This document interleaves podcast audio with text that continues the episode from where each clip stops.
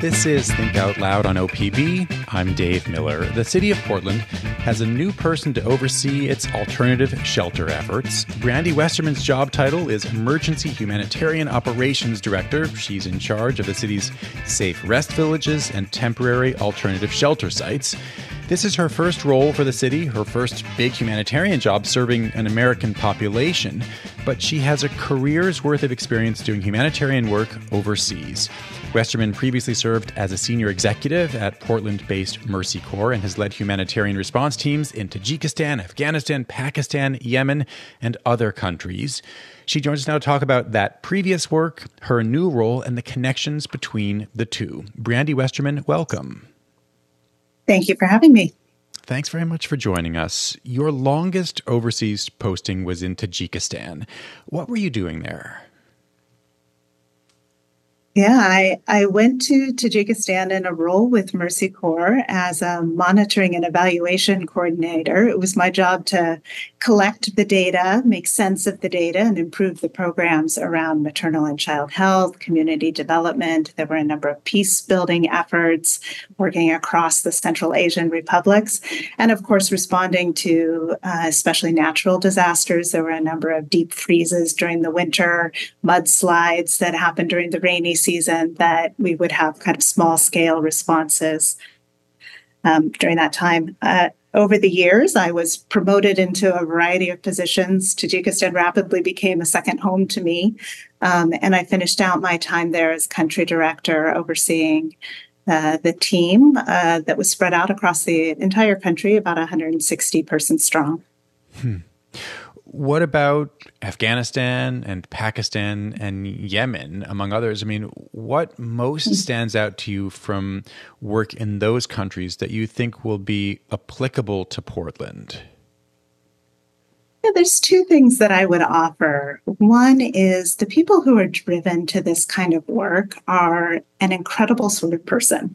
And this holds true regardless of country, location, cultural elements. Um, the people who do this work tend to be highly motivated, very empathetic, compassionate, driven, action oriented folks.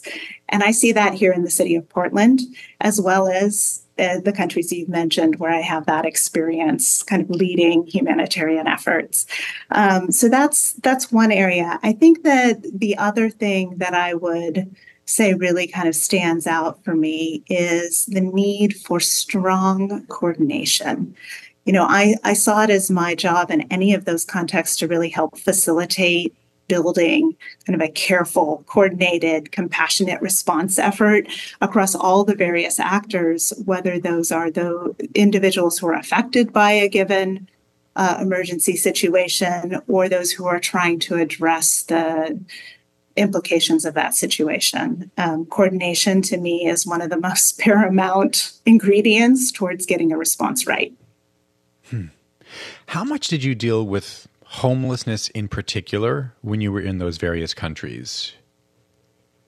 Yeah, it's interesting. We used a different language to talk about something that's quite similar. We talk about displacement hmm. um, populations that were either internally displaced or fled crisis as refugees. Um, and so I think, you know, there are similarities and there are differences to the homeless situation. They're individuals who are affected by trauma, um, a natural disaster, a man made disaster, whatever the cause of displacement, it's often a traumatic experience for somebody to have to be uprooted from their community. From their homes, from their families. There's a lot of loss often involved.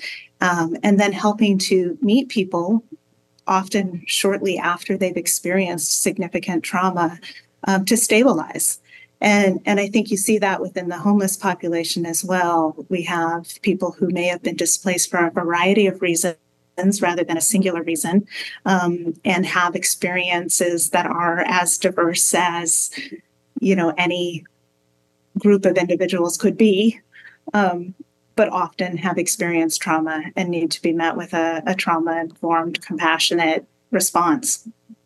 Hmm. When you were in Portland, what would go through your mind in the past, meaning before you took this job, when you would see, say, a homeless encampment or just people sleeping on the street? Yeah, I think like a lot of Portlanders, um, I I've found it heartbreaking. Uh, the Mercy Corps office is located you know, just in the center of town by Skidmore Fountain, and my my office window would overlook Skidmore Fountain, and I'd see people in crisis, um, people sleeping, trying to catch a little bit of rest during the day, people bathing, um, and bathing, sure, all all sorts of kind of day to day activities. And what you know really struck me is that these are these are individuals who our systems within society have failed them.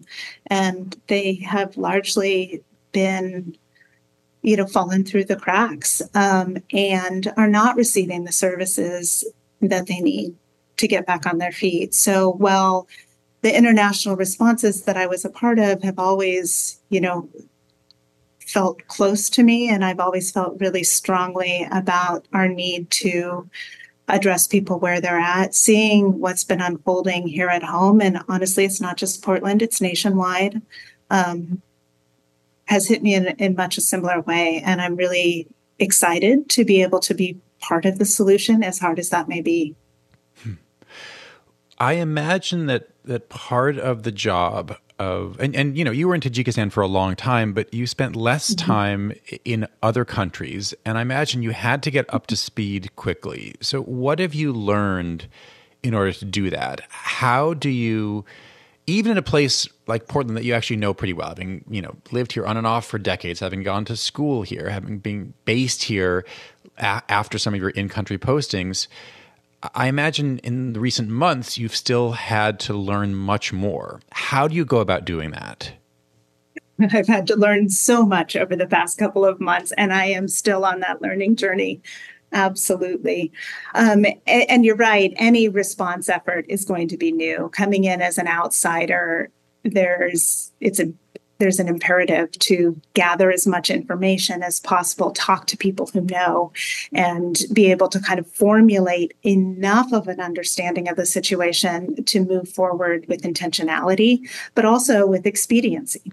Um, and one one of the most important things there is to find out who does have that knowledge, right? And talk to those people affected populations first and foremost and i think that that carries from from one situation to the next. Those who have been affected by a crisis are going to carry some of the most valuable important information about what this response needs to look like.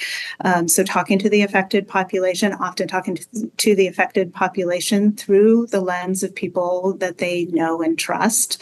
Um, as an outsider I might not get the same story as as somebody who has been formulating those relationships over time. And fortunately, here in Portland, we have a lot of very dedicated, very passionate nonprofits, individuals, community members, church groups, et cetera, that have really started to build those relationships. And, and those individuals can help to inform any response effort by the city or any other government entity. Um, well, what are the, so some of the things yeah. you've heard either directly or w- through the conduit of, of you know longtime trusted sources that have either changed your understanding of the situation or just or really helped you put it in a, in a deeper context what are some specific things you've heard Thank you for that question. I think um, one of the things that stands out to me is trust and and how trust plays out in the ability to have effective services. And I think I've known this inherently, but really hearing the stories of um, where people have had their trust broken in the past, you know, who have maybe accessed services and been failed by those services, and what that does to the the desire and the interest and you know motivation to try again and and pursue additional services. So I think one of the things that that really stands out to me is how critical it is to build trust and to follow through on promises as a responder as you know a coordinator of shelter or or any other service for this population. I think the other thing is really learning for me learning the the complex interplay between the crisis that we have of drug use, the crises that we have of mental health supports, um, and in general, the different ways that people find themselves in a homeless situation and how that can later, you know, interplay with some of these other crises that we have on our streets right now. If you're just tuning in, we're talking right now with Brandy Westerman. She's a longtime Mercy Corps aid worker and executive. She was recently tapped to be Portland's Emergency Humanitarian Operations Director, meaning she's overseeing the city's safe rest villages and temporary alternative shelter sites. One of the challenges of Portland's homelessness response, or the response to homelessness in the Portland region, is the overlapping jurisdictions here. There's the city, there's the county, there's the metro regional government, there's the state. How do you navigate all of that? This has been fascinating as a newcomer. My entire career has been working in the nonprofit industry where we, I think, saw government entities as this monolith in some ways, and the, the funding mechanisms um, coming through those as being sort of, you know, the main way that we interfaced. Um, one thing that it really has stood out to me over the past couple of months, these first couple of months in this role, is that the coordination at the operational level between each of these players and entities is much, much stronger than I think the public believes and, and what stands out in the media. So at the operational level, I'm talking to people at the county, at the joint office on a daily basis. Um, and we are more aligned than I think uh, we're given credit for in terms of how we think about this crisis and, and where we set those priorities. That's and encouraging. We, and I have to say, it is, it's a little bit of a surprise because this, it's not like this isn't the kind of sensationalizing if it bleeds it leads story it's just year in year out we have heard and, and there have been very public instances of county and city leaders just saying you know we are not on the same page. We're not getting along. And new leaders come in and say i'm going to make a difference. I'm going to we're going to work together with the other side. It's we've been hearing this for years. You're saying that at the in the nitty gritty level there is more cohesion? Yeah, I, I really think that there is. Um, leaving room for my continued learning and understanding of how things evolve over the next several months. Um, but I, I, think you know there are a lot of people working at the county who have worked previously at the city, working at the city who have worked previously at the county. There's a lot stronger connections than I think we see on a day-to-day basis when we're talking about the political level. And when it comes to operationalizing a strategy, operationalizing shelter, and engaging directly with the population that's experiencing homelessness, we are, are far more willing to connect, to find commonality, to bring resources from across the different parts of the city, the county, the state together to have the best outcomes. Now, that doesn't mean that coordination is perfect. It is not. There's a lot of room for us to get a lot better about how we we pool resources and maximize outcomes. Um, but the conversations are happening, and I think that there is a level of of kind of trust and willingness to pick up the phone and talk to each other at this operational level. Hmm. Just today, Multnomah County, as I'm sure you're aware, released its latest report, the latest numbers from 2022 of people who died while experiencing homelessness in the county. It was 315 people, up 63% from the year before. What is your response to that number? It's heartbreaking. Honestly, it's it's heartbreaking. I give credit to the city of Portland for recognizing that this is a humanitarian crisis and people are dying every day. And I think, you know, what we're seeing in that data just tells us we need to act swiftly and we need to do more. Hmm. Your specific um, remit is in housing. The city's first Safe Rest Villages report mm-hmm. sh- uh, shows that um, about 45% of those who left the villages went on to permanent housing. What do you think it's going to take to increase that number? I mean, it's one of the key metrics we can pay attention to. Yeah.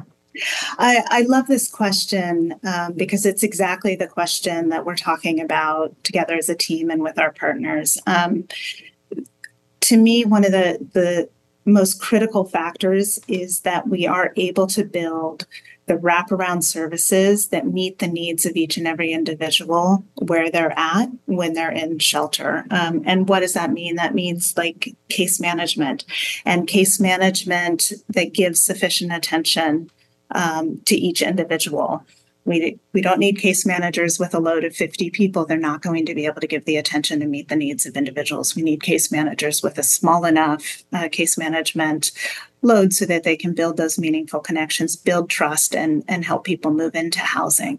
Um, so that is part of it. I think, you know, ensuring that there's strong behavioral health supports, physical health supports, uh, addiction treatment services available is also really important pieces of this of this puzzle um, that we need to to work through.